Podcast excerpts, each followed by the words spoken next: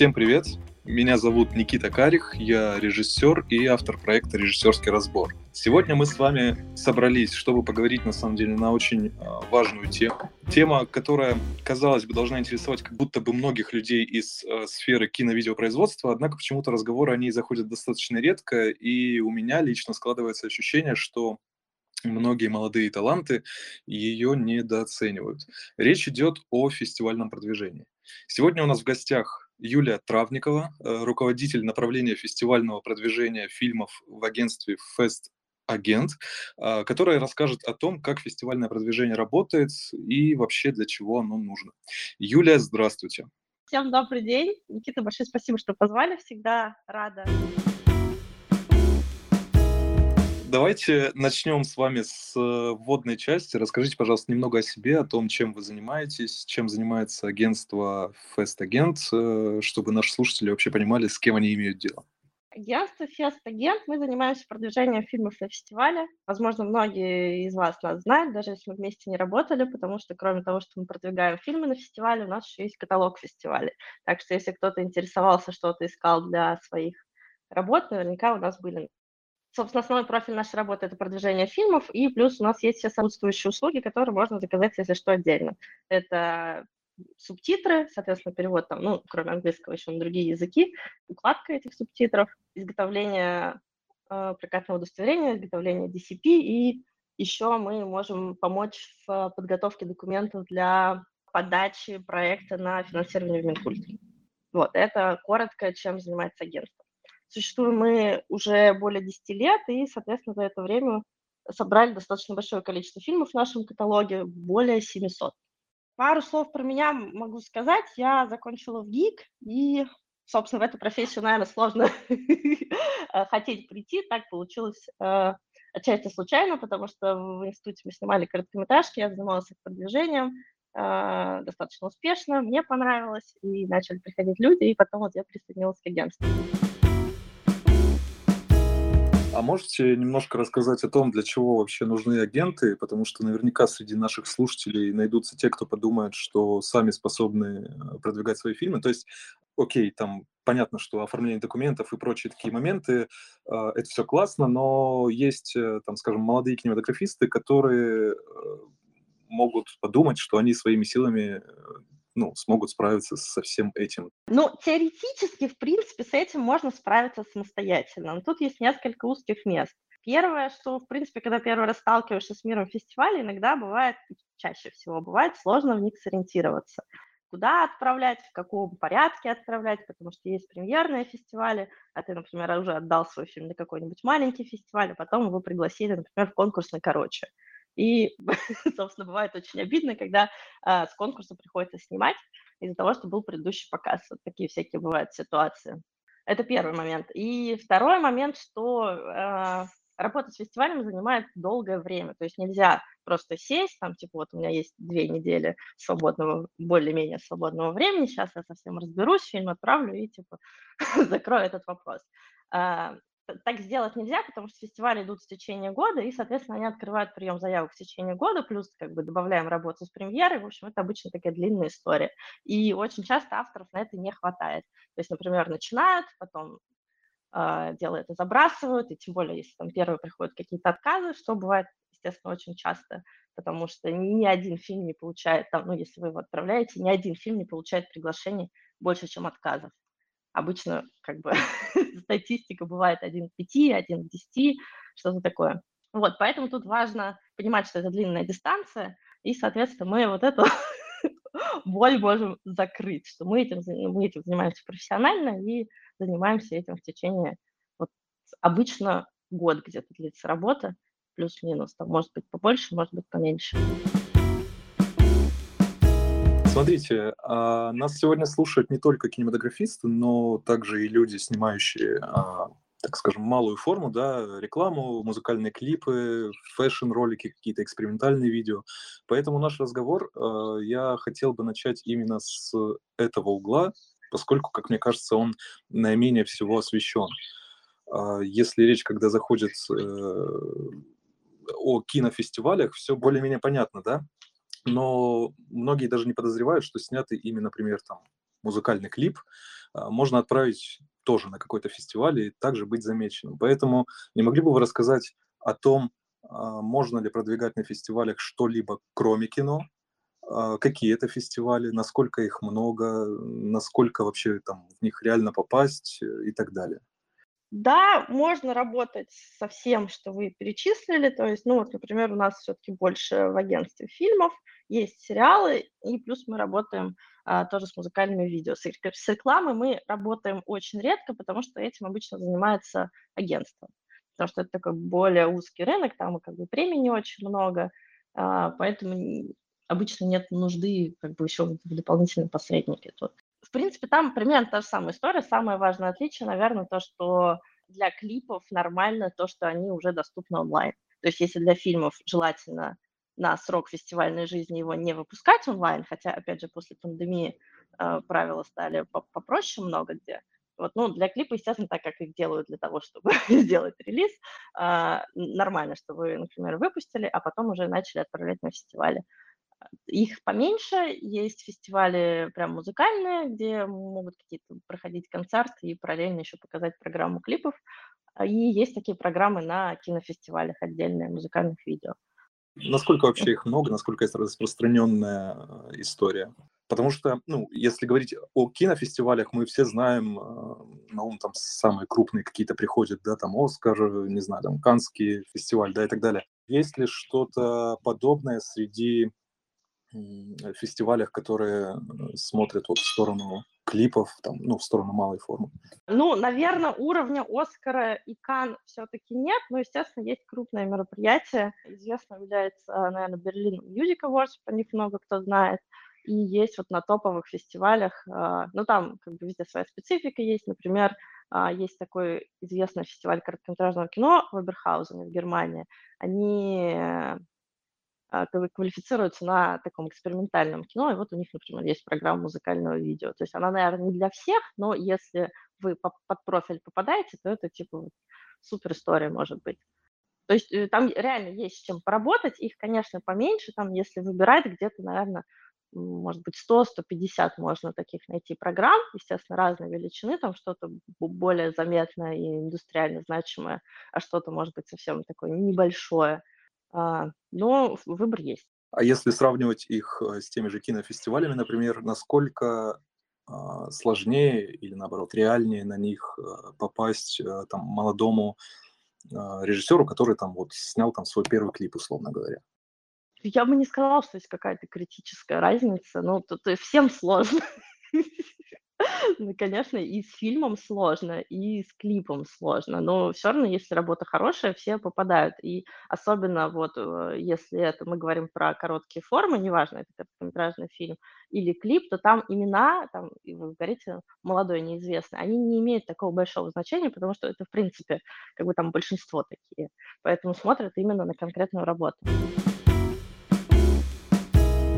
Вы упомянули уже про премьерный статус. Понятно, что клипы делаются для того, чтобы их, э, собственно говоря, релизить. Тем не менее, насколько... Э, давайте так, какие вообще премьерные статусы существуют и что это такое? Премьера является первый публичный показ фильма. То есть если вы показали, например, для группы, или у вас какой-то закрытый показ, э, там, например, в учебном заведении, как Московская школа кино, например, делает, это не является премьерой. Или бывают еще индустриальные программы там, в, рам- в рамках каких-то маркетов, например. Все это не является премьерой. А вот публичный показ, куда есть открытый доступ или продаются билеты, это премьера. И, соответственно, премьера может быть мировой, международной, национальной. Ну, как бы можно еще говорить о каких-то городских премьерах, например, премьера в Москве, там, в Питере, в России и так далее. А мировая премьера – это первый публичный показ. Неважно, если у вас э, фильм российский, то как бы мировой премьеры может быть как первый показ в России, так и первый показ за рубежом, один статус. Международное – это, соответственно, первый показ за рубежом. Национальное – это первый показ в стране какой-то конкретный. То есть, например, вы показали первый раз в России, ну, допустим, на короче, и у вас там прошла, получается, и мировая премьера и национальная премьера. Вот вы сразу закрыли два слота. А, почему это важно? Потому что есть э, ряд фестивалей, и это самые крупные фестивали, которые просят собственно, право первой ночи просят премьерный показ. И если у фильма есть шанс на показ на таком фестивале, то, соответственно, надо думать, как выстраивать стратегию, потому что, ну, как бы простые, опять же, примеры в России там для короткого метра там, притягательно является площадкой «Короче» фестиваль в Калининграде, и он пройдет в августе. И, соответственно, если вам бы хотелось попробовать туда фильм предложить в конкурс, то вы не должны его нигде показывать. Тут важно, наверное, взвесить, потому что, э, ну, про короче, например, еще более-менее там до лета подождать, а если мы работаем, например, с э, иностранными, в том числе фестивалями премьерными, то часто мы, собственно, планируем на это год, потому что вот мы отправляем, например, сейчас открыты там, не знаю, Лакарна, Венеция, вот мы туда отправляем. Они вероятно, не возьмут. то есть это всегда надо понимать, потому что конкурс везде очень большой. То есть шанс какой-то есть, небольшой, но э, как бы понятно, что там конкуренция, они получат прям тысячи работ, и как у них будет складываться конкретная программа, и как на этот фильм там, субъ... в целом это субъективно, всегда субъективно посмотрят конкретные люди, мы заранее не знаем.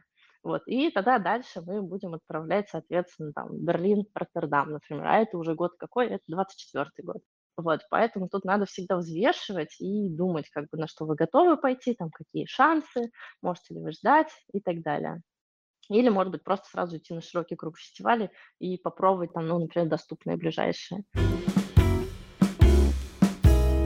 Возвращаясь к теме кино, хотел бы сказать, вот, э, допустим, представим себе молодого кинематографиста, который э, снял там свой первый короткий метр вместе с друзьями, да, там на последние или там вообще кредитные средства, и теперь его мучает вопрос, что делать ему дальше.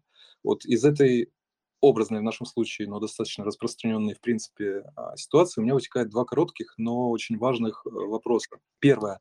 Насколько фестивальное продвижение – это затратная вещь, и второе, а, насколько эта вещь, в принципе, необходимая. То есть, а, что такого способны дать а, фестивали нашему молодому кинематографисту, который вот вместо того, чтобы выкладывать фильм в открытый доступ, должен рассылать его на фестивале? Ну, фестивали являются возможностью получить профессиональный фидбэк. И вот в последние годы в России на самом деле сложилась такая достаточно уникальная ситуация, на самом деле, что очень много контента стали делать платформы, и, в принципе, молодые профессионалы, молодые выпускники часто могли просто напрямую а, минуя даже вот эту вот фестивальную историю, да, попасть а, в какие-то э, проекты индустриальные. Вот, но обычно все-таки как более конкурентная история существует, и чтобы быть замеченным, как бы классно вот этот профессиональный фидбэк получить, потому что, ну, что думает вот продюсер, например. Вот они там рассматривают какой-то пул режиссеров, и в том числе, например, они рассматривают возможность работать с молодыми режиссерами, там, неопытными, там, в каком-то большом производстве. Допустим, они даже знакомятся, и там человек нравится, но очень важно как бы иметь еще какие-то дополнительные подтверждения, потому что, ну, как бы это все достаточно сложная материя, и поэтому как принятие решения хорошо еще чем-то подкрепить со стороны продюсера. И тут как бы очень помогает вот это. Ну, это мы говорим уже как бы история, вы, например, дошли до какой-то встречи, обсуждаете какие-то проекты. Но не всегда возможно дойти до этой встречи. И тут, собственно, тоже фестивали могут помочь, потому что если фильм попал на какой-то заметный кинофестиваль, куда приезжает много гостей, там, собственно, есть возможность познакомиться. Если посмотреть на историю э, призеров, например, там, того же самого Короче или Кинотавры, которые, к сожалению, больше не проходят, то, соответственно, большинство призеров этих фестивалей, особенно там все гран-при, выпустили э, призеры, в смысле, именно в, в короткометражном конкурсе, у них уже вышли полнометражные дебюты. Ну, то есть это, это реально помогающая история. Другое дело, что, конечно, судьбы складываются индивидуально, и, и как бы это не является, с одной стороны, гарантией, с другой стороны, там, необходимым абсолютно шагом.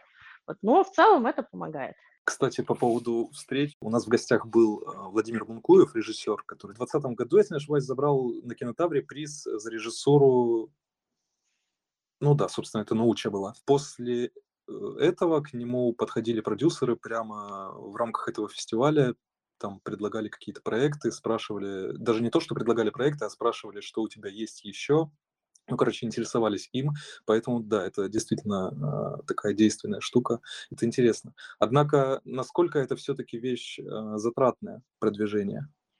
Зависит от, Тут, опять же, могут быть какие-то короткие истории успеха, что типа снял, отправил сам на короче, тебя взяли, дали приз, и все получилось, и ничего тебе это не стоило. А, но так редко бывает. Имеет смысл все-таки планировать какое-то системное продвижение. Опять же, человек может это сделать сам, про сложности вначале уже говорили, можно это делать с агентством. С агентством это будет стоить где-то от 50 тысяч рублей и до 200 тысяч рублей вместе, если, ну, как бы 200 это понятно, что уже с зарубежными конкурсами, и там включая взносы, примерно так. Но как бы это всегда такая длинная история, и деньги платятся не сразу. Можете немножко более подробно вот про, про эту штуку рассказать, как это все вот э, происходит, какими как часто нам нужно там оплачивать, например, а, эти самые взносы или там работу агентства, как это все происходит? Это зависит от индивидуальных договоренностей. У нас, например, оплату работы агентства можно, ну, если совсем маленький пакет, то мы обычно делим на там, 2-3 части. Если это какая-то большая работа, то можно сделать, например, ежемесячный платеж. Обычно все-таки это год, два года. Это обычно, если у нас отдельная работа с премьерой, мы типа думаем, что это год займет в худшем случае, когда никто, никто не берет из крупных фестивалей, потом уже широкий круг. Вот, а если сразу начинать с широким кругом или там с каким-то небольшим количеством топовых фестивалей именно в начале, которые не сильно мешают всему остальному, то это будет год соответственно, на год платежи растягиваются. Что касается взносов, их оплачиваем мы, да, и, собственно, они нам переводятся по факту. Ну, то есть обычно как это бывает, вот, например, мы договорились, что работаем, обсудили стратегию, более-менее все совсем согласны, Дальше нам автор присылает материалы по фильму, заполняет нашу анкету, оплачивает аванс, и мы собираем первый подбор фестивалей согласно там, тому, что мы обсудили. Ну, например, это большой пакет, там много иностранных. Вот мы, допустим, предложили начать с... И это сразу широкий круг фестивалей. Вот мы подобрали 30 фестивалей, из них там 10 будет платных. Мы посчитали, ну, вот там типа на 10 тысяч рублей примерно получается. Все, эти деньги переводятся. В общем, это стандартная схема. Что сегодня необходимо для подачи заявки на фестиваль? А, то есть э, давайте рассмотрим вот этот вопрос с, ну, скажем, с двух точек зрения. А, то есть если, например, я как э, кинематографист прихожу в фест-агент э, и прошу вас продвигать мой фильм, что от меня требуется. И если, с другой стороны, я как там, молодой кинематографист решаю все-таки сам продвигать свой фильм, что, ну, чем-то это разнится, будет разниться, как сказать, необходимый там пакет документов или еще что-то. Да, нет, конечно, не разнится, потому что, ну, как бы через нас это же та же самая цель получается. Просто мы там заранее пришлем, может быть, такую достаточно широкую анкету, чтобы нам на, на все потом ее хватило. А если вы сами будете, ну, вы можете там начать заполнять эти анкеты, а, и там, ну, скорее всего, вам придет в голову в какой-то момент, или вы сразу это сделаете, вы соберете основную информацию по фильму в отдельный файл, типа проскита, просто чтобы было удобно все заполнять что нужно. Э, из текстов нужно написать синопсис. Синопсис – это не краткое содержание, а именно а аннотация, которая, ну, типа, вот например, каталог на фестивале открыли, вот там вот эти синопсисы к фильму. То есть не диагноз фильму, не, не содержание, а именно крючок для зрителя. И биография режиссера. Биография режиссера тоже достаточно короткая, потому что как бы предназначение ее потом быть опубликованной а, в каталоге. То есть там не будет так уж много места, поэтому это обычно а, там 3-6 предложений, где-то так, не супер большой объем, не сочинение на тему. Вот, это тексты. Из дополнительных материалов также нужно подготовить кадры из фильма. Обычно больше пяти штук нигде не попросят. А, портрет режиссера. Ну, портрет, опять же, понятно, что в идеале там должно быть хорошо видно лицо, не как на паспорт, но тем не менее, потому что, опять же, какая задача этого портрета, потом его печатают в каталоге или на сайте фестиваля, и в идеале, когда вы туда приезжаете, кому-то нравится фильм или просто хотят познакомиться с авторами, вас легко найти. А, так что вас по этому портрету желательно можно узнать. Для короткого метра Не обязательно, но можно подготовить постер. Для клипов, конечно, постеры практически никогда не готовят. И иногда готовят трейлеры. Тоже это не обязательно, но, в принципе, можно, если он есть, если потом у фильма складывается фестивальная судьба, он обычно востребован, потому что их размещают уже после отбора фильма на сайтах фестиваля и в соцсетях. Что еще не сказала? Субтитры. Если работаете с иностранными фестивалями, соответственно, надо будет подготовить субтитры на английском языке, не нужно готовить а, никакие другие. Ну, при желании можно еще на испанский перевести, потому что есть большой круг фестивалей испаноязычных, а испаноязычный мир вообще очень большой, которые прям заранее просят а, к, прос к просмотру фильмы с испанскими субтитрами. Но, как правило, это небольшие фестивали, которые, в принципе, больше ориентированы вот на этот какой-то свой латиноамериканский мир. Поэтому это не обязательно. И на 90% фестивалей можно отправить фильм с английскими субтитрами. А если мы все-таки выбираем путь самостоятельного продвижения нашего фильма, э, где мы можем вообще найти фестивали, которые подойдут под наши параметры? Но тут я скажу, что можно прийти на консультацию к нам, например, потому что у нас есть такая опция, нам присылают фильм, мы смотрим, и потом, собственно, обсуждаем стратегию, набрасываем какой-то список фестивалей. Там обычно стандартно он небольшой, можно там его расширить при желании. Можно так поступить. А так, э, какого-то прям типа супер списка, от которого можно оттолкнуться, где есть прям все-все-все, его, наверное, целом не существует. Больше, чаще всего авторы просто идут на платформу. Самая популярная платформа – это Film Freeway, где один раз заполняешь анкету и потом просто галочки ставишь и отправляешь на разные фестивали. Вот. Но надо понимать, что первое, там не все фестивали там зарегистрированы, на, на многие фестивали до сих пор надо заполнять индивидуальные заявки, либо есть еще другие платформы. Вот, и про Film Freeway, раз уже заговорил, сразу скажу еще одну вещь, ну, потому что реально все, им пользуются, кто начинает сам отправлять. Там нет никакой модерации фестивалей, поэтому там достаточное количество мошенников, либо я их называю такие магазины лавров. То есть ты заплатил 50 долларов, тебе прислали лавры, но на самом деле вряд ли твой фильм смотрели. Конечно, никакой это не отбор, просто такая приятная история. Я хотел уточнить еще, вот насколько блин, вот хочется задать вопрос, не называя, э, так сказать, название фестиваля. Давайте так, на конкретном примере. Я в семнадцатом году участвовал в одном не очень крупном фестивале российском, который ну, как, какие-то там 2-3 тысячи рублей там а, подача заявки стоила, и э, вместе с клипом я участвовал. Они как раз-таки, э, что называется, магазин лавров, вот как вы сказали, mm-hmm. награждали всех подряд буквально. И с тех пор я сделал вывод, что нужно более тщательно, скажем так, подходить к выбору фестиваля. Что бы вы могли посоветовать э, молодым ребятам, кинематографистам при, вот, собственно, выборе фестиваля? На какие параметры ориентироваться, на что смотреть, чтобы вот не напороться на какую-то фигню, просто свои деньги не отдать? Ну, на самом деле, просто имеет смысл там посмотреть, какие бывают фестивали, как, как там у них оформлены странички и так далее, потому что, ну, если у тебя чуть-чуть глаз наметан, ты их различаешь с первого взгляда. Что у них специфический текст, специфическое лого, ну, то есть там весь комплекс вот этого вот оформления, он очень-очень специфический и узнаваемый. Можно посмотреть на том же самом Freeway, например, есть раздел фотографий прошлых лет. Если это нормальный фестиваль, обычно там какие-то, соответственно, есть нормальные фотографии. Нормальная фотография – это, ну, понятно, что там есть зрительский зал, где сидят зрители. А, какие-то, может быть, там еще фотографии с мероприятий индустриальных. Ну, то есть это очень узнаваемо. Фейковые фестивали или такие полуфейковые странненькие фестивали, у них тоже могут быть фотографии, но вот, например, они что делают? Они делают одно единственное мероприятие, где раздают эти призы там тем, кто доехал, и там все фотографии будут просто пресс-волл, и люди там стоят счастливые как бы. Вот.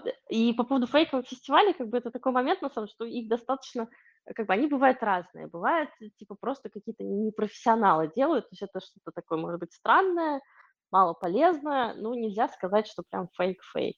Есть вот такие фестивали, которые вот как про просвол я сказала. То есть, опять же, они, в принципе, что-то делают. И вы туда придете, там будет эта церемония. Пользы, наверное, мало, ну, как бы не ужасно. А есть прям совсем, которые ничего совсем не проводят, у них чисто все онлайн, какие-то как бы судьи неизвестные там смотрят эти фильмы, раздают жюри. Ну, вот это самый классический фейк. Могут просто не пройти даже. Но это, мне кажется, часто не запланировано, просто кто-то что-то хотел сделать, и в итоге не получилось. Ну, а если ты деньги заплатил, то жалко, соответственно.